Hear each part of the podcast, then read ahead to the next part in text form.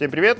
В эфире Python Junior подкаст номер 5. Э, подкаст для джуниоров, которые хотят много знать, много уметь, ищут применение своим скиллам, хотят выучить новые методики и так далее и тому подобное. Подкаст проходит при поддержке Moscow Python и курсов Learn Python. Кстати, слушателям подкаста скидка на наш зимний набор курса, который, собственно, курс, который начнется в ноябре, э, скидка по коду Junior 1 составляет 10%. Сегодня с нами вместе с Григорием Петровым, техническим евангелистом Vox Implant и евангелистом Moscow Python, и мной, Валентином Домбровским, сооснователем Moscow Python, необычный гость Никита Соболев э, из компании We Make Services – Никита известен как преподаватель курсов Python, правда, не наших курсов, а как преподаватель э, РАНХИКС, Российская Академия Народного... Хозяйства государственной службы. Хозяйства государственной службы. А, а также, не менее замечательное достижение Никиты, он стал автором самого просматриваемого а, видео на нашем YouTube-канале. Это доклад, который был сделан на одном из Python Junior метапов, которые мы проводили когда-то. Сейчас, к сожалению, не проводим, но зато мы пишем эти подкасты. А, доклад называется «Как научиться не Python, а программированию». Да, вот. совершенно верно. А, ну, и, может быть, немножко эту тему мы э, затронем сегодня тоже.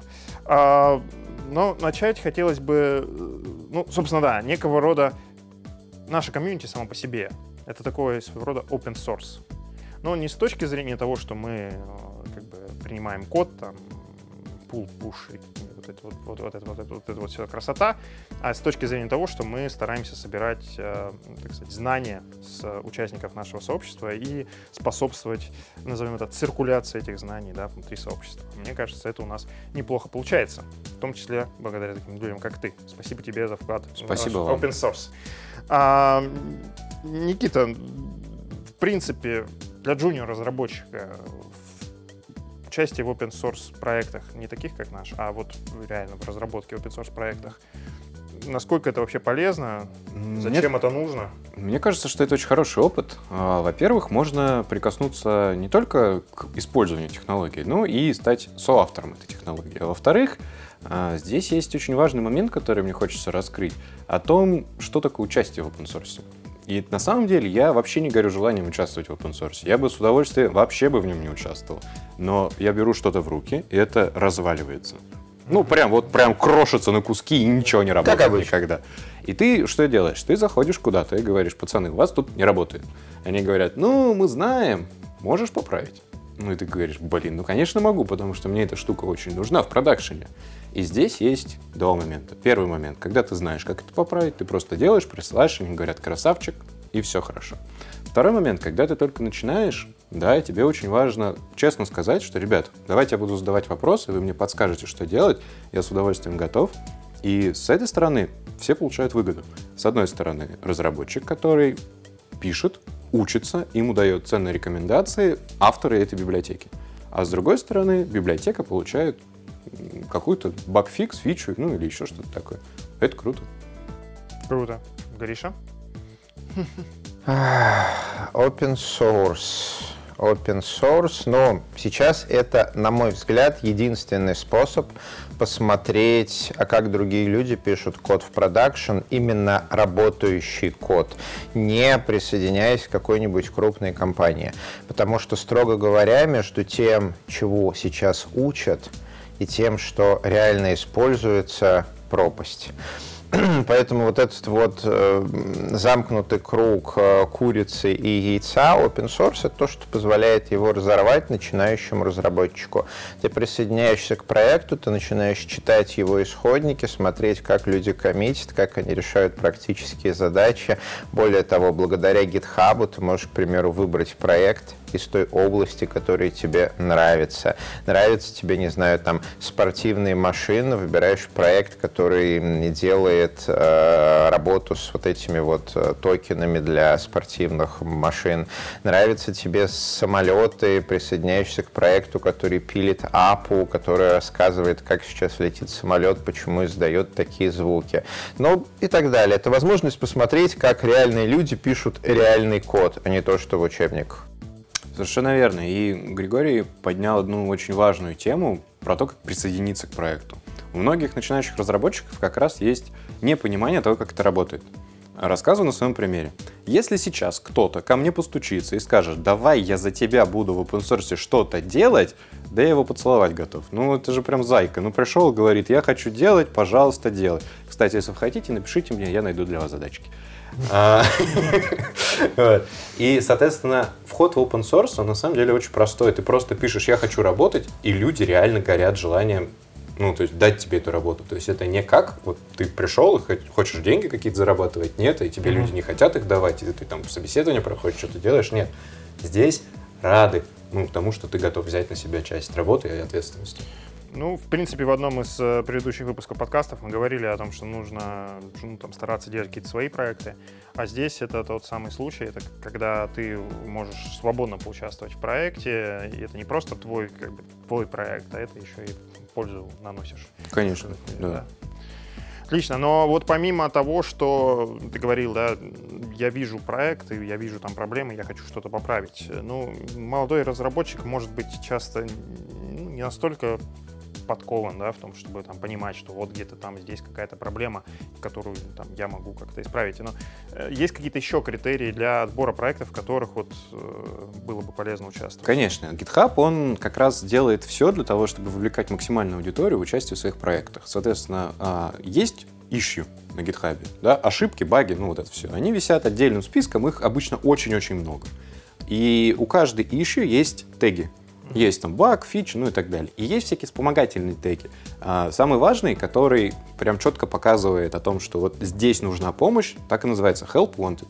Угу. Прям мне нужно помочь вот с этим. У меня таких куча, потому что я понимаю, что я не успеваю это сделать.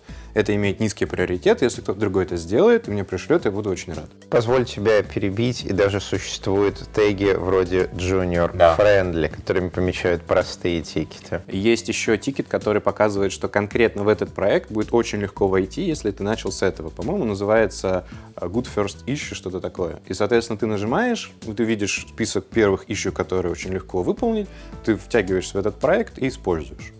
И, соответственно, все максимально сделано для того, чтобы люди участвовали в этом процессе. В общем, ищите uh, Good First Issue, Junior Friendly, Help Wanted uh, таски, так скажем, назовем это так, таски на GitHub. Да.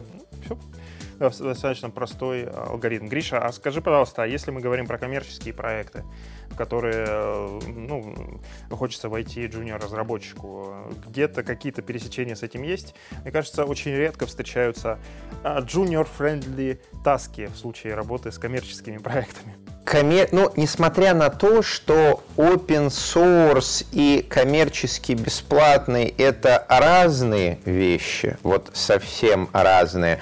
То есть коммерчески может быть open source, а бесплатный может быть closed source. Тем не менее, большинство коммерческих проектов, исходники у них закрыты, и присоединиться через GitHub ты не можешь. У каких-то коммерческих проектов, ну, не знаю, там, ну, CentOS, например, исходники раскрыты. У Дарвина это операционная система, на базе которой сделана macOS, раскрыта. Но я не могу сказать, что они как-то junior-friendly. Я бы настоятельно не рекомендовал туда вообще смотреть. Это, как правило, многогигабайтные репозитории, которые лежат на GitHub с целью общение между разработчиками, которым эти компании full-time платят зарплату и которые много лет этим занимаются. И когда таких разработчиков компании нанимают, их там несколько месяцев за ручку водят по проекту, чтобы они поплакали, посмотрели, что, как устроено. Э, туда ходить не надо, это драконы, это эндгейм. Да, я абсолютно согласен.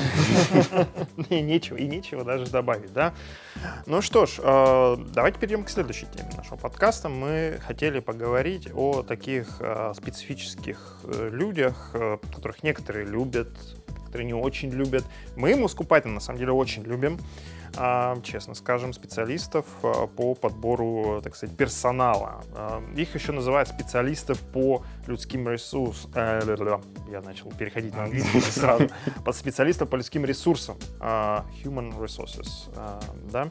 Вот. Э, вот у Никиты, например, на сайте его компании э, написано следующее. Ну, видимо, как раз для тех людей, кто не очень любит, да? HR, так называемых. У нас нет специалистов по людским ресурсам, потому что люди не ресурс.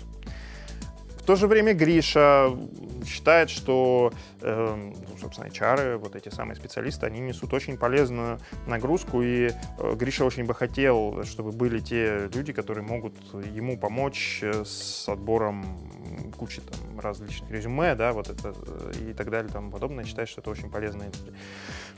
Почему между вами такое расхождение? Чтобы, Именно в этом вопросе. Чтобы, в open вы, в принципе, согласны. Чтобы не создать искусственный конфликт в нашем тесном э, питонячем сообществе, нужно сказать, что никакого противоречия на самом деле нет.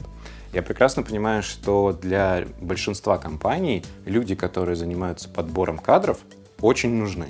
Другое дело, что существует э, банальная проблема коммуникации между разработчиками и HR. Разработчики не понимают, зачем им нужны HR, а HR не могут донести свою пользу для разработчиков. Ведь на самом деле мне а, кажется, у нас есть шанс сейчас чуть-чуть повлиять. Я достаточно часто хожу на HR-метапы, потому что я должен ну, понимать, как это работает для того, чтобы выполнять свои прямые обязанности. И, соответственно, я вижу, что HR на самом деле делают очень полезную вещь. Они помогают на ранних этапах коммуницировать с разработчиком, снимать с него, а что ж ты хочешь, и говорить ему, о чем мы можем тебе дать. И, соответственно, на этом раннем этапе вы можете понять, что вы не совпадаете, например, по ожиданиям от вакансии. Вы можете понять, что вы не совпадаете по ожиданиям о зарплате, еще о чем-то и так далее. То есть и не отвлекать как раз таких технических специалистов, как Григорий, от своих прямых тоже обязанностей, чтобы вот э, собеседовать человека, который не хочет там работать. И, соответственно, HR вообще еще должны обладать очень важной компетенцией, ну, такой около психологической. Да, то есть, соответственно, они должны понимать, как коллектив устроен, как он работает, решать какие-то проблемы в этом коллективе и так далее. Ну, то есть они должны заниматься людьми.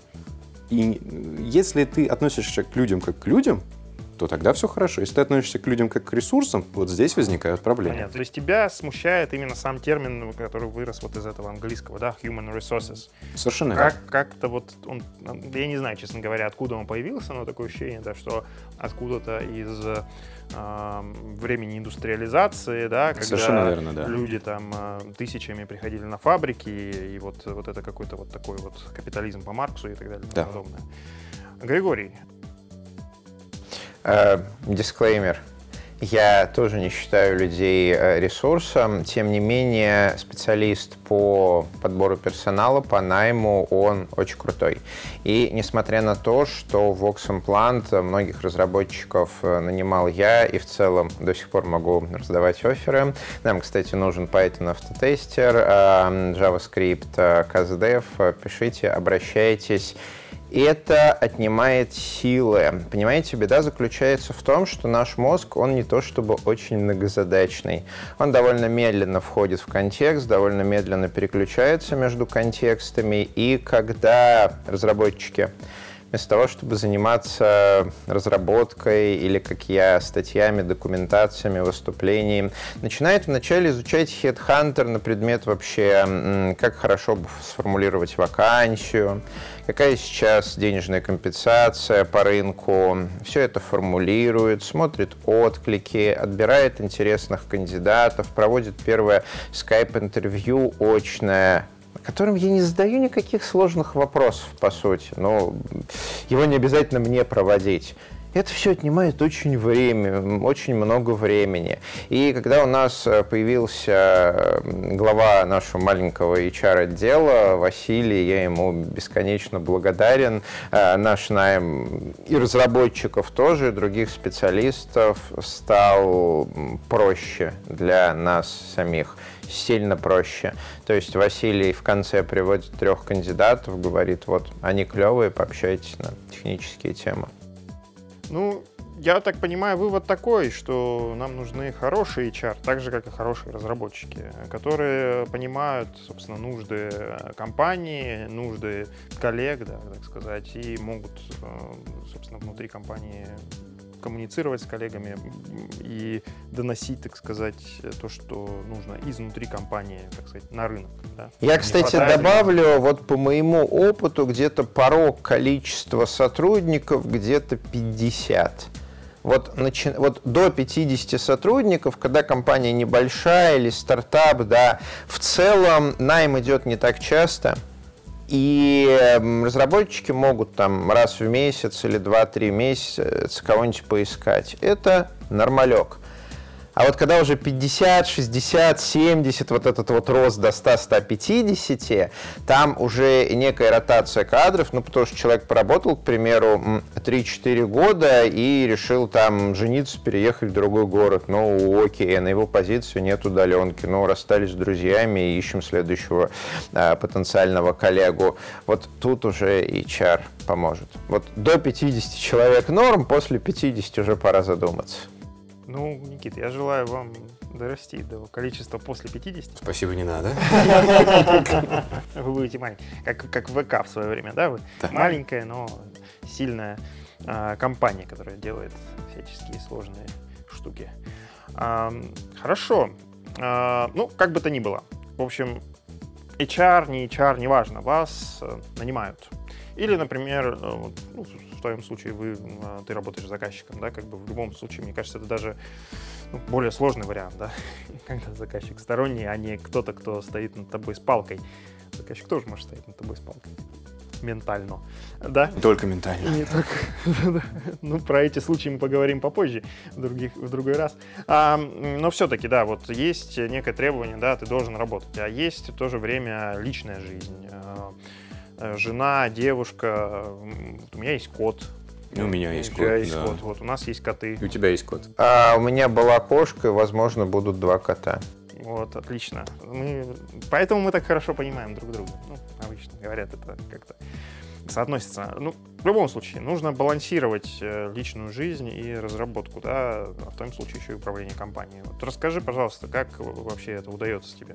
А, есть несколько мыслей, которые я для себя сформулировал некоторое время назад. Первая мысль звучит так, что вообще разделение на жизнь и работу, оно не очень правильное. Ну, потому что когда мы живем, ну вот что-то делаем, да, мы получаем от этого в разной степени удовольствия. И когда я работаю, я точно такое же удовольствие получаю. Иногда больше, иногда меньше, ну, в зависимости от задач и так далее.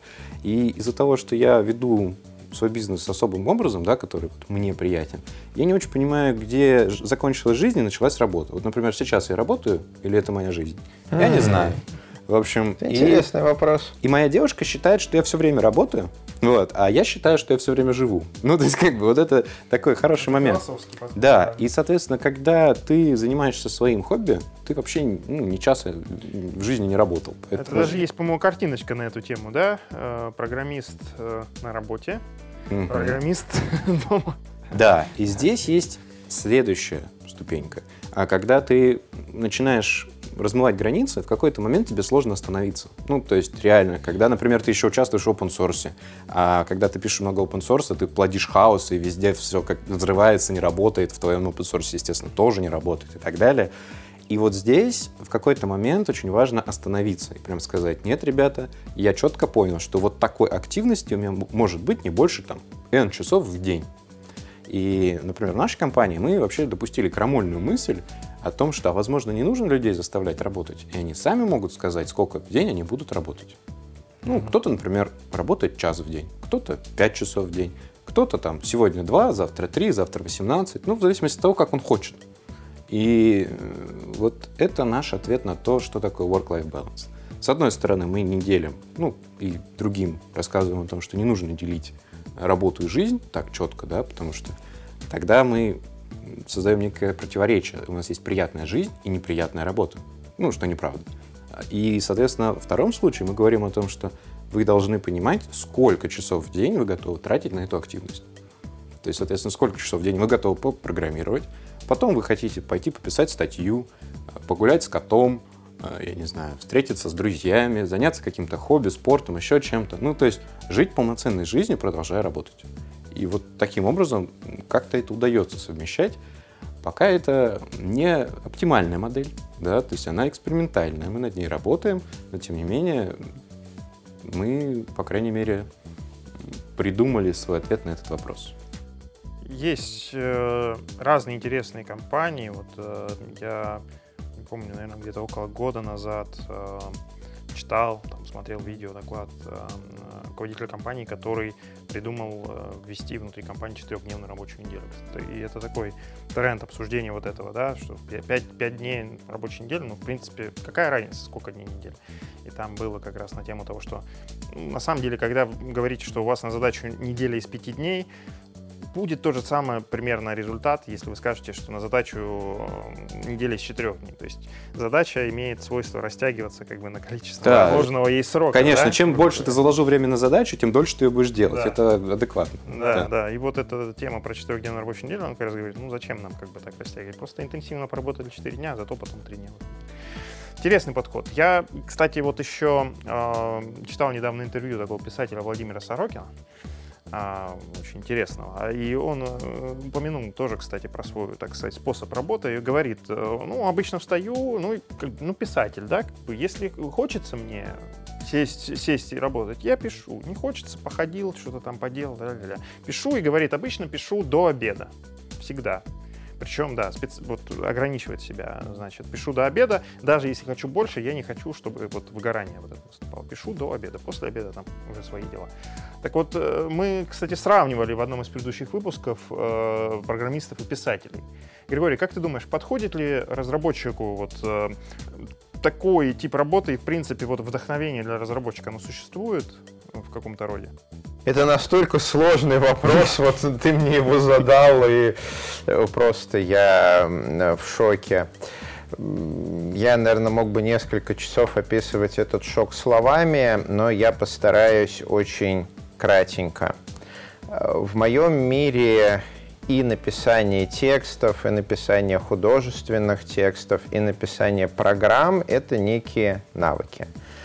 Мозг конфигурирован у разных людей разным способом от рождения.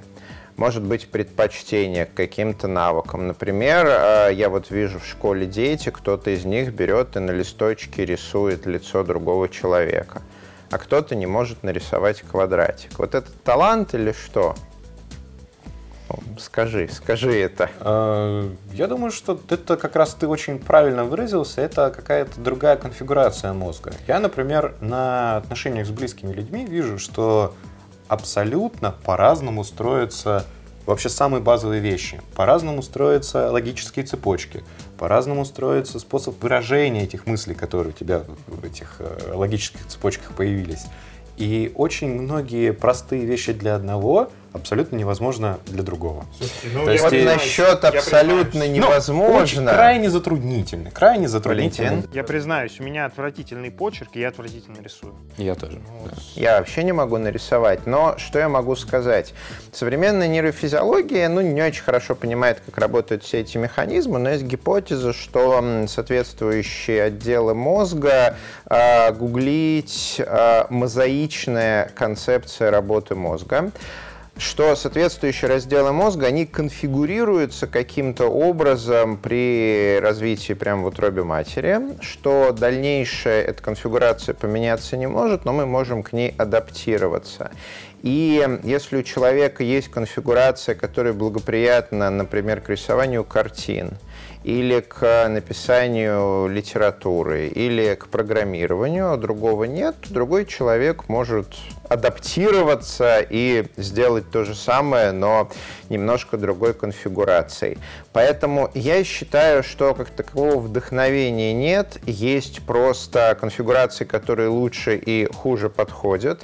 Естественно, в идеальном мире мы занимаемся тем, к чему у нас мозг подходит лучше всего, но, знаете, иногда просто нравится. Мой мозг, к примеру, не очень хорошо подходит для программирования, я не самый сильный программист, программист, и на чисто интуитивном уровне у меня это получается намного хуже, чем у моих коллег. Ну что, мне это нравится, поэтому я придумал там сотни всяких костылей, приемов, изучил кошелек Миллера, 20 языков программирования, сотню фреймворков, и сейчас, знаете, ничего так. А плюс в том, что никакой музы мне теперь не нужно. Я знаю, как это делать на логическом уровне, и когда коллеги говорят, а, все, вдохновение ушло, и мы ушли, я говорю, умрем, э, а я останусь.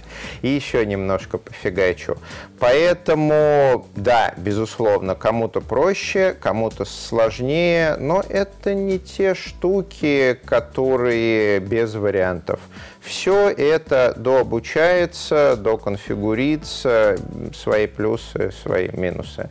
Я, кстати, тоже за то, что work-life balance — это такая штука, которая осталась от индустриального мира и рабства, просто психологический трюк, чтобы уживаться с реальностью, и в целом в современном мире уже можно просто жить каждый день. Просто какие-то дни ты живешь и занимаешься вещами, которые приносят пользу другим людям, за это тебе платят платит деньги или какими-то социальными благами, а другие вещи ты морально разлагаешься, играешь в плойку в God of War и в целом счастлив.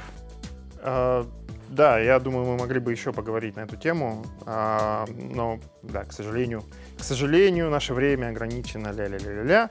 Но мы э, посмотрели популярных интервьюеров. Э, Не будем называть их. Познер. Нет, а, будем, будем. Познер, он хороший человек. Юрий Дудь, тоже, почему-то мнению, хороший человек. Нет, на самом деле все они хорошие, да, популярные интервьюеры, и мы решили заимствовать э, их ход, тем более, что нам задают много вопросов в комментариях, и вы продолжайте это делать, мы будем стараться активизировать вот этот процесс ответов на ваши, на ваши комментарии. Да, да, да. О, ты смотришь на мои нравится та циферка. Нет, а, давайте мы небольшой блиц э, устроим, да, э, вот из, из комментариев, из вопросов в комментариях. А, как Гриша отнесся к PEP 572? А, что это такое, напомните? Это дистрак... Эм, присваивание через двоеточие равно. Я глубоко позитивно. это говорили. Я все равно глубоко позитивно. Я вообще большой противник теории, что давайте сделаем простые инструменты, и серии никто не будет совершать ошибок. Будут. Поэтому инструмент должен быть масштабируемый. Он должен, должен позволять простые вещи делать просто, а сложные вещи делать. И поэтому такие advanced фичи языка программирования, да, новичкам, конечно, такое показывать не надо. Но опытные разработчики с помощью таких конструкций пишут меньше кода, который приносит больше пользы, а другими разработчиками читается проще. Это хорошо. Я не могу промолчать. А, я здесь с Григорием не согласен. И я не люблю, когда в мой питон запихивают куски фортрана. Поэтому у нас есть корпоратив, корпоративный линтер, в котором уже запрещены вот эти вот э, операции. И мы возвращаемся к теме комментариев. Коллеги, с кем вы согласны, голосуйте. Может, мы даже устроим по этому поводу специальную голосовалку в сообществе Moscow Python. Сталкивался ли кто-нибудь на практике с использованием веб-фреймворка Pyramid? Production. Да. Э, я некоторое время назад о нем узнал. В смысле, слышал я о нем давно, но вот у них, оказывается, есть ну, типа Django Book только про пирамиду. Да, и там как раз рассказаны принципы архитектуры и почему эти принципы архитектуры были туда заложены. На самом деле увлекательное чтиво. Мне посоветовал его наш хороший знакомый Александр Зеленяк. Вот, и я прям увлекся и дня два посвятил чтению этой замечательной Саша, штуки. ты нам нужен в подкасте мы за тобой придем. Да. Вот. И, соответственно, прям вот мне очень увлекло. Ну, я, естественно, этим никогда пользоваться не буду, но мне понравилось. Окей. Окей. И вот очень такой провокационный вопрос. Зачем вы чморите PHP? А, орфография, пунктуация авторские. Зачем мы это делаем? Я же совсем недавно сказал, что современная пыха не сильно хуже Python. В прошлом выпуске нашего подкаста. Да, в прошлом выпуске нашего подкаста. Просто понимаете, тут такое дело, что не только сам по себе язык в вакууме, но еще и сложившиеся традиции, экосистема, доступные учебники, сообщество, IDE, наконец. И так получается, что сейчас, в 2018 году, для массы средних разработчиков оптимальным по совокупности параметров а, языком программирования для веб-разработки является Python. Выбор э, пыхи или ноды, или C-Sharp, или Java, или Ruby, ну, он может быть обусловлен какими-то причинами, но это будет не оптимально. А так мы любим пыху, она клевая, там gradient typing 7.2, все норм. Так мы любим всех, на самом деле. И э, лично от меня вопрос, э, который, я думаю, мы даже сможем сделать традиционным, личный вопрос гостю. Оказавшись перед Гвида, что вы ему скажете? Я ему скажу, что он зря принял тот пеп. Зря. Спасибо, Никита. Спасибо. Спасибо, Гриша, э, технический евангелист Vox Implant, евангелист Moscow Python Григорий Петров, э, Никита Соболев, э, технический директор, просто директор. В общем, ну, в общем, да. Босс, босс в компании WeMake Services. Еще раз напоминаю, автор самого популярного доклада на YouTube-канале Moscow Python «Как научиться не Python, а программированию». Всем рекомендуем посмотреть. Друзья, пишите в комментариях, что вам понравилось, что не понравилось. Я думаю, у вас много тем для того, чтобы похоливарить. Мы надеемся, что вы будете это делать. Спасибо также компании Ingram, Micro, э, Ingram Micro Cloud, которая предоставила это замечательное помещение для записи подкаста. Ставьте лайки, пишите комментарии, подписывайтесь на наш канал. Здесь говорят про Python.